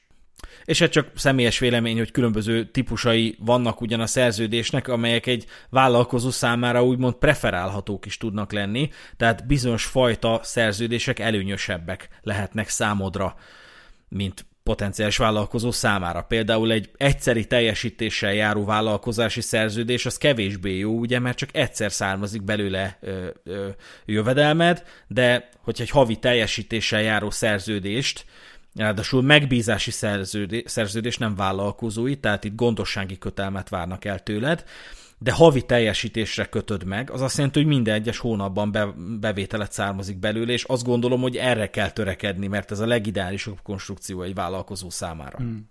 A második cél, amire egy bevétel orientált kvázi pszichopata cég törekszik a szerződéskötés után, az nem más, mint a számlázás. Ö, ahhoz, hogy ki tudj állítani számlát, teljesíteni kell a szerződést. Tehát el kell végezned azt a munkát határidőre a szerződésnek megfelelően tehát azoknak a feltételeknek megfelelően, amik a szerződésben szerepeltek, illetve emellett a megbízónak, avagy a megrendelőnek tehát akit a római jog úgy hív, hogy kreditor, azaz hitelező, annak igazolnia kell a megbízott, vagy vállalkozó teljesítését, a te teljesítésedet. A téged ebben a konstrukcióban, mint vállalkozót például, a római jog debitornak nevezett, uh-huh. azaz adósnak. Itt ez a teljesítés igazolás, ez semmi egyéb, mint egy egyoldalas nyilatkozat arról, hogy alulírott XY, igazolom, hogy te, Dani, egyéni vállalkozó a pont-pont-pont tárgyú szerződést határidőben teljesítetted, ennél fogva a számla kiállítására jogosult vagy. Aláírom, ledátumozom, és ez egy teljesítés igazolás. Bizonyos jogviszonyokban a kifizetők, jellemzően ugye szervezetek azt mondják, hogy nem állítjuk ki a számlát, amíg nincs meg a teljesítés igazolás, mert ugye az elszámolás szempontjából nekik is kell az, hogy, hogy ha meglátnak egy számlát, akkor az nem egy fiktív számla, van mögötte teljesítés, tényleges teljesítés, és a, te, a teljesítés le lett igazolva. Ez ennek a funkciója. És amikor ugye kifizetik a számlát, akkor történik meg a bevétel realizálás. Uh-huh. Aki vállalkozik, az tudja, hogy az, hogy megígérnek neked egy munkát, aláírják a szerződést, befogadják a számládat, és kifizetik, az több különböző dolog. Tehát attól, hogy kapsz ígéretet egy munkára, még nem jelenti azt, hogy szerződhetsz rá, befogadják majd a számlát, és ki is fizetik azt. Tehát ez soha nem szabad készpénzre venni azt, hogyha neked megígérnek egy szerződést, vagy, vagy egyértelmű szándékát teszik annak, szándéknyilatkozatát, hogy szerződni fognak veled. Én ezt a nehezebb úton tanultam meg. Viszont ha már megkötnek veled egy szerződést, azt figyelembe tudod már venni a várható bevételeidnél. Ez tényleg csak a saját kis bizniszednél bír jelentőséggel, hogyha köt, kötnek veled január 1 egy havi teljesítésű szerződést, tehát minden hónapban számlázhatsz valamennyi pénzt, valamilyen rendelkezésre állásra például, akkor azt, az, azzal már tudsz számolni, hogy ebben az évben ennyit fogok realizálni ebből a, bevé, ebből a szerződésből. Tehát prognosztizálni fogsz tudni erről, korábban beszéltünk, hogy miért van ennek jelentősége. És a végső cél, ö, immáron a harmadik, az pedig nem más, mint a nyereség. Ezt akkor kapod meg, ha kivé, kivonod a bevételedből a költségeidet. A költségeid lehetnek munkad, munkadíj, adó, anyagköltség. És ennek a háromnak, ez a szerződéskötés, számlázás, nyereség, ennek a három célnak azért van jelentősége, és mi ezt azért magyaráztuk el, azért lényeges szempontok ezek, mert ez az egyetlen olyan folyamat, ami ez a vállalati pszichopátia bármilyen kötődést is képes érezni. Ezek a folyamatok, ezek a szempontok lényegesen dominánsabb tényezők, mint az, hogy neked, a munkavállalónak éppen fizetett nyaralása van, és el szeretne menni oda, vagy temetésre kell menned, vagy magánéleti problémáid vannak, egészségügyi problémáid vannak, ezek mind mellékes szempontok. A vállalati pszichopátiának ez, ezzel az egyetlen dologgal van bármilyen relációja. Mondhatni szerelmi viszonya ehhez az egy, egyetlen folyamathoz képes bármilyen módon viseltetni. Ebből kell kiindulni, hogyha meg akarjuk érteni a vállalati pszichopátiát. Azokra a körülményekre, amik a te magánéletedből következnek, vagy oda vezethetők vissza, sehogy nem tekint a vállalati pszichopata. Nekik ezek üres információk, számukra közönyös az az információ, hogy, hogy, hogy te nem tudsz a meetingen maradni, mert temetésre kell menned vagy, vagy be kellett vinned egy hozzátartozódat egy, egy, a kórházba. Nekik ez, ez nem, is, nem is értik, hogy, hogy te egyáltalán mit gondolsz, hogy ez, ez hogy áll meg ez az érv egy, egy, egy, egy munkahelyi környezetben. Érdekes egyébként, ugye a napi munkám része nekem is ez a kreditor, debitor, számla, ajánlat, minden, amiről így beszéltél, és ezt így érdekes levezetve így végighallgatni, mert ugye nem nagyon gondolok bele ezekbe a különböző lépésekbe, nekem a különböző listáimon megjelennek dolgok, amiket én tovább viszek, és így, és gyakorlatilag így ennyit érintkezek ezzel az egész kérdéssel, úgyhogy ez így, ez így levezetve, ez érdekes volt végighallgatni. És hát egy dologról még érdemes beszélni, megint csak saját tapasztalatokkal szeretnék dolgozni, az maga az ajánlatkérés. Ugye ahhoz, hogy te vállalkozóként valahogy jussál bevételhez, ahhoz vagy beszerzési eljárásokon, vagy közbeszerzési eljárásokon kell indulnod, vagy ajánlott, ajánlgatnod kell a munkádat, vagy egész egyszerűen várnod kell arra, hogy megkeressenek téged. És hát aki egy kicsit bejáratja magát, egy kicsit gyakorlatiasabb, sok akár ingyen munkát is elvállaló vállalkozó, annak előbb-utóbb kialakul egy ügyfélköre, és hogyha olyan szakértelmet képvisel, akkor ez az ügyfélkör elkezdi majd adogatni ismerősöknek ennek a vállalkozónak vállalkozónak az elérhetőségét. Szerintem a világot így kell elképzelni, hogy szúnyogtenyésztéssel foglalkozol, három embernek tenyésztesz szúnyogot, értem szerint ez egy rendkívül abszurd példa, előbb-utóbb eljut attól a három embertől még néhány emberhez, akik szúnyogtenyésztő felől érdeklődnek, hogy hát a Dani nagyon jó szúnyogtenyésztőt tudom ajánlani. Tehát ez egy ilyen törvényszerűség. Erre lehet számítani szerintem. Viszont ilyenkor nem lehet, nem feltétlenül tud az a dolog működni, hogy akkor ezek a szervek megkeresnek téged, és azt mondják, hogy Dani, hallom, szúnyogtenyésztéssel foglalkozol, Léci, akkor, akkor mondd már el, hogy mennyi, mennyiért vállalnád, hogyha tetszik az összeg, akkor, akkor, akkor le, beszélhetünk róla. Mert ugye bizonyos szervezetekre a közbeszerzési törvény hatája tartozik, tehát a közbeszerzési hatá- törvény hatája alá tartoznak, és egy bizonyos értékhatár fölött, tehát a, a, a beszerzési értéknek, annak is a becsült értékének a határa fölött közbeszerzési eljárás kell lefolytatni, amit ugye beszéltük, hogy egy szabályozott, szigorú folyamat, hmm az egyes cselekményekhez a törvény határidőt rendel, végsősorban az eredményre sincsen kifejezetten ráhatásod, hogyha közbeszerzési eljárás folytatsz le, mert pont arra jön létre ez a közbeszerzési történet, hogy biztosítsa a tiszta és igazságos versenyt, az átláthatóságot. Tehát, hogyha én, én szeretnék egy grafikát megrendelni, és a KBT hatája alá tartozok, akkor én nem tudok a Danihoz menni, hogy úgy bírlak, meg hát a haverom is vagy, meg a kóhoztom, akkor csináld már meg a grafikát, hanem nekem három, ki kell írnom ezt a izét, hát nem három, csak ki kell írnom ezt a, ezt a munkát, és vállalnom kell, bárki jelentkezik rá, és aki a legideálisabb ajánlatot teszi a felhívásom alapján, azzal nekem le kell szerződnöm még akkor is, hogyha, hogyha nem kedvelem, vagy nem szimpatikus nekem ez azért van így, hogy az ilyen százmilliós munkáknál a szervezet ne az alkalmatlan ö, havert bízza meg, hanem tegye lehetővé, hogy igazságos verseny alakuljon ki, tehát bárki indulhasson, aki megfelel a követelményeknek. Természetesen ez a valóságban nem így van. A beszerzés megindítás, megindítása előtt a szervezetnél már sok esetben tudják, hogy kivel akarnak szerződni, és sok esetben azzal az idézőjeles nyertessel is megbeszélik előzetesen, hogy figyelj, lefolytatunk egy beszerzési eljárás, te fogod nyerni, és ilyenkor a közbeszerzés lényegében az alkalmassági követelményekkel és értékelési szempontokkal való ügyeskedésből áll, tehát nem is az, hogy ez, a, ez az eljárás szabályszerűen lebonyolódjon, hanem a szabálytalanság ellenére fenntartani a szabályosság látszatát, és úgy megkonstruálni a eljárás mögötti és a során keletkező dokumentumokat, hogy abba senki ne tudjon belekötni. Tehát ez a magyar valóság. Igen, épp ezt akartam mondani, hogy sajnos a mindennapjainkban talán inkább ez érzékelhető, mint az, hogy tényleg egy fair versenyeztetés folyna itt a cégek között, mert Hát papíron ez is, egy, ez is egy tök jó dolog szerintem, hogy mindenkinek van esélye.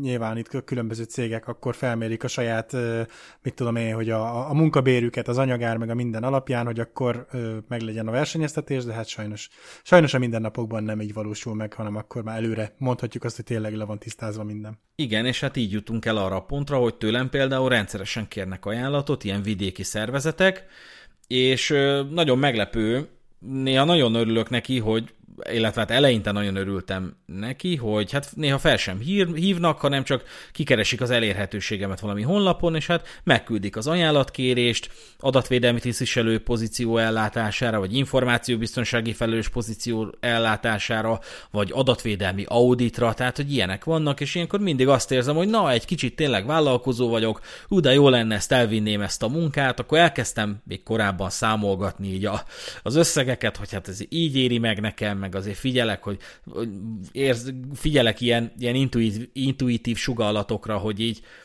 hogy így mi, mi lesz vajon az az összeg, ami egyel fölöttem lesz, meg hogy lesz-e alattam összeg, de közben én is mondom, hogy jó, hát ez alatt azért nem illik az ilyesmit elvállalni, és hát ilyenkor egész egyszerűen elküldenek nekem egy ajánlatkérést, csatolják ilyenkor a felhívást, hogy mire kell ajánlatot tennem, abból kiderül minden, csatolnak ajánlati lapot, az, ami kvázi egy minta, amin megadhatod az ajánlatodat, egyéb nyilatkozat mintát, titoktartási nyilatkozatot, szerződés mintát, ilyeneket is szoktak csatolni. Beszerzési eljárás az ugye nem annyira szigorú, de nem is nagyon kötődnek hozzá szigorú jogszabályi követelmények szemben a közbeszerzési eljárással. Na, amennyire túlbuzgó voltam eleinte, ma már nem is reagálok ezekre, mert ilyenkor már lehet tudni, hogy bármilyen ajánlatot is teszek, nem az fog nyerni. Bizonyítékom erre nincs, csak ilyen indikátorok. Egy példával élnék, hogy ezt meg tudjuk érteni. Egy alkalommal adatvédelmi tisztviselői pozícióra kértek tőlem ajánlatot, egy ügyvéd ismerősömön keresztül kerestek meg, és mint megtudtam, egy ügyfelemet is felhívták, hogy megkérdezzenek, hogy milyen szakember vagyok, mert hogy annál az ügyfelemnél volt adatvédelmi tisztviselői pozícióm.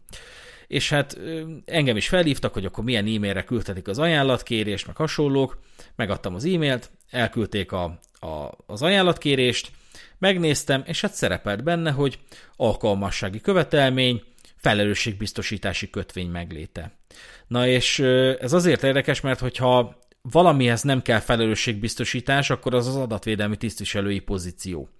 Mert az adatvédelmi tisztviselőnek a GDPR-ban szerepel a jogállásánál, hogy utasításokat nem fogadhat el, csak a legfelső vezetőnek tartozik felelősséggel, uh-huh. illetve feladatai ellátása összefüggésben nem lehet elbocsátani, és szankcióval sem sújtható. Tehát alapvetően az adatvédelmi tisztviselőn nem lehet leverni azt, hogyha a cég, az őt megbízó cég adatvédelmileg valamit rosszul csinál.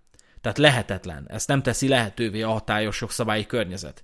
És amikor egy ilyen konstrukcióban, vagy bármilyen egyéb konstrukcióban felelősségbiztosítási kötvényt kérnek tőled, akkor azt, azt már lehet látni, lehet érezni, hogy valójában nem kell nekik, csak azzal, akivel szerződni akarnak, arról tudják, hogy neki van, és hát megbeszélték, hogy akkor mit kérjünk, jó felelősségbiztosítási kötvényt, az a többieknek nem lesz, nekem van, és akkor te fogod nyerni. De beszerzési eljárásnál még így is mondhatják azt, és én minden esetben meg is kaptam, bármennyire odafigyeltem arra, hogy jó ajánlatot tegyek, hogy nem ön nyerte. Kész, nem derül ki, hogy ki nyerte, nem derült ki, hogy milyen, milyen ajánlat nyerte, nem ön nyerte. Cső. A másik példa, az meg egy kicsit felháborítóbb, hogy információbiztonsági felelős pozícióra kértek ajánlatot, Ráadásul ez egy ilyen információbiztonsági közegben ö, merült fel ez a lehetőség, ö, nagyon felcsillant a szemem, hogy hát megint csak izé részt venni a versenyben, meg talán diadalmaskodni fog az, hogy mit alkalmas vagyok, elhivatott vagyok, felkészült vagyok, rendelkezek a megfelelő iskolákkal, hasonlók, és hát elmentem személyesen tárgyalni is ez a céghez, javára szóljon, hogy nem volt messze az akkori munkahelyemtől, és le is beszéltem velük, hogy majd tegyek egy ajánlatot, mondtam egy összeget, hogy mire, mekkora lenne az ajánlat, akkor ott húzták a szájukat, hogy ú, ez picit sok lesz, ezt majd lejjebb kell vinni.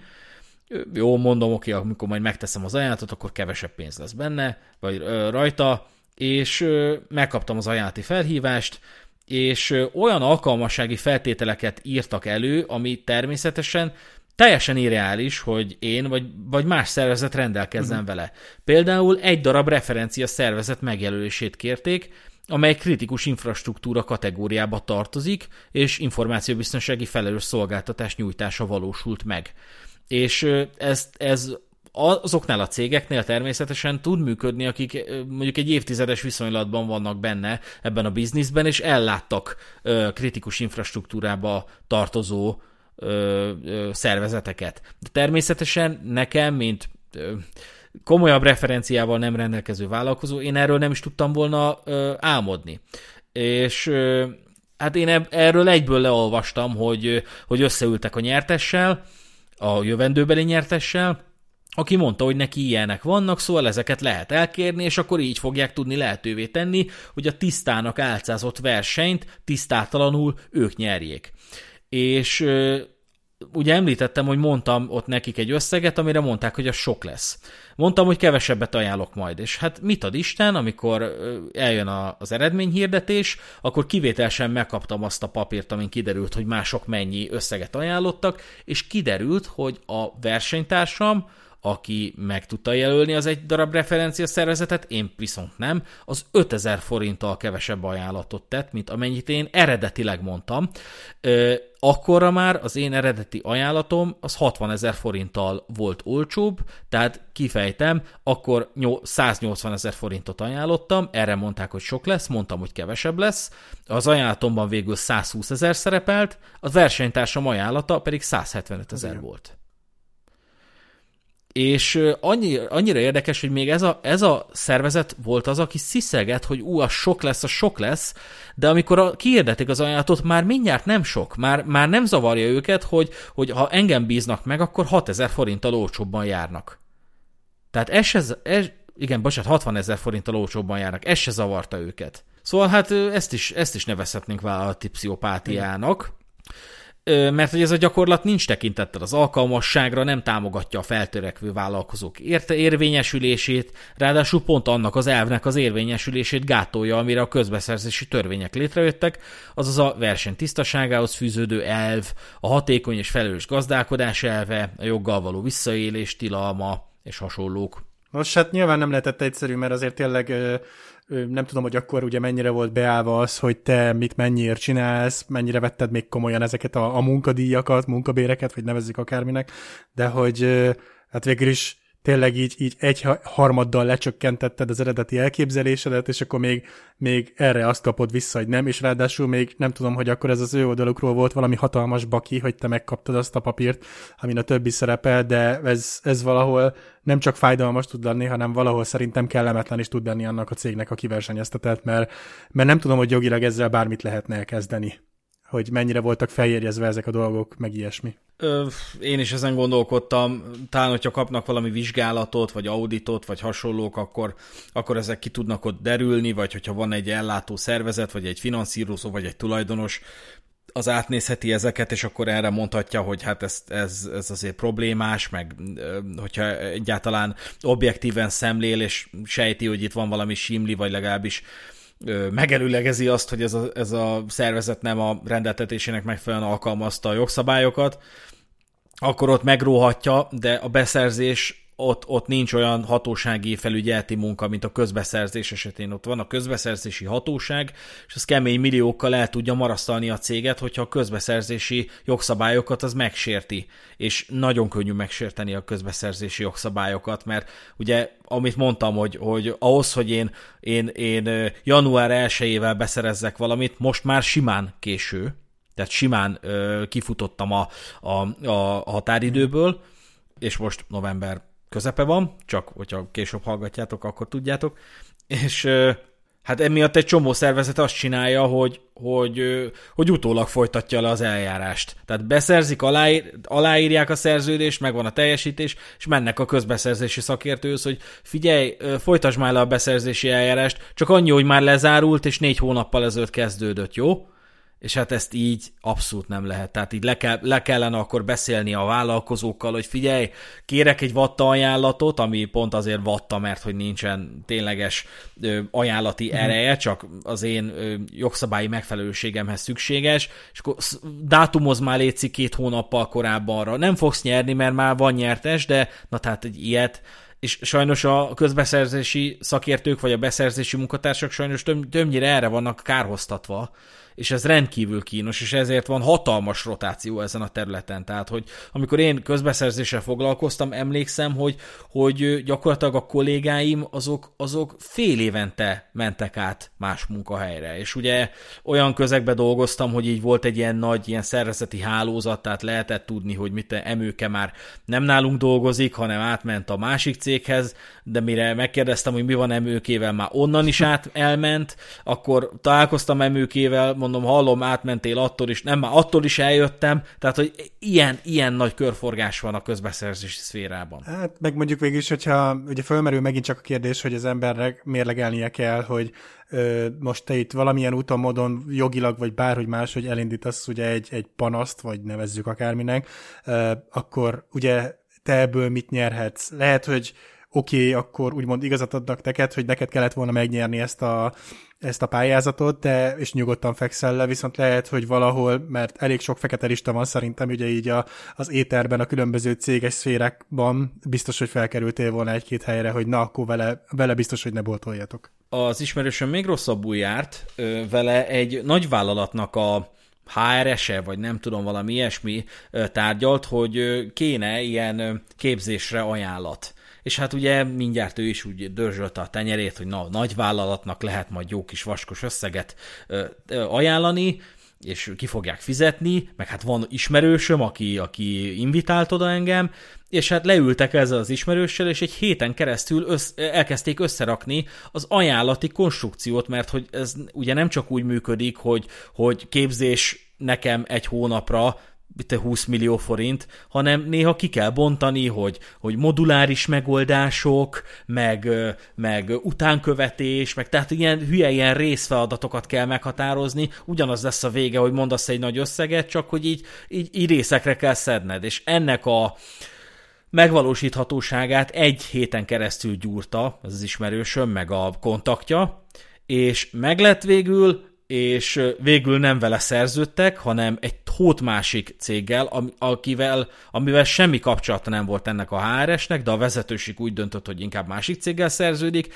de annak meg már nem kellett ezt a bulit lejátszania, mert azt a, a mintát használták, amit az ismerősöm annak reményében, hogy vele fognak szerződni, összerakott ennek a cégnek. Na, ezeket a valós sikertörténeteket mindig jó hallgatni. és úgy lecseszte azért a kontaktját, hogy nem, nem te vagy itt a kontaktom, basszus, nem azért kéne nekem nyerni, mert te itt vagy, és hát nem is, ugye nem is beszerzési eljárásról volt szó, hanem, hanem sima ilyen közvetlen meghívásról, hogy akkor, akkor veled akarunk szerződni, de hát abban reménykedett az ismerősöm, hogy, hogy ez ő lesz, ez a valaki. Tehát itt nincs jog, jogsérelem, csak mélységesen komoly etikátlanság. És hát kiderült, hogy ne, nem, nem volt elég uh, mérvadó ez a HRS. Úgyhogy hát ezt tudtuk elmondani erről a sztoriról, reméljük érdekes volt számotokra. Ja, hát akkor nagy lendület. Kövessetek minket bármilyen csatornán, írjatok a Szürkezóna kibeszélő című Telegram csatornánkra, osszátok meg velünk a tapasztalataitokat, nézzétek meg a sónosz, tök érdekes feljegyzések lesznek benne, vagy nem, ki tudja, ez, a, ez az izgalmas része a játéknak. Ez volt a Szürkezóna podcast, kövessetek minket továbbra is. Én Rezső voltam, ő pedig Sziasztok. Dani. Sziasztok! Peace.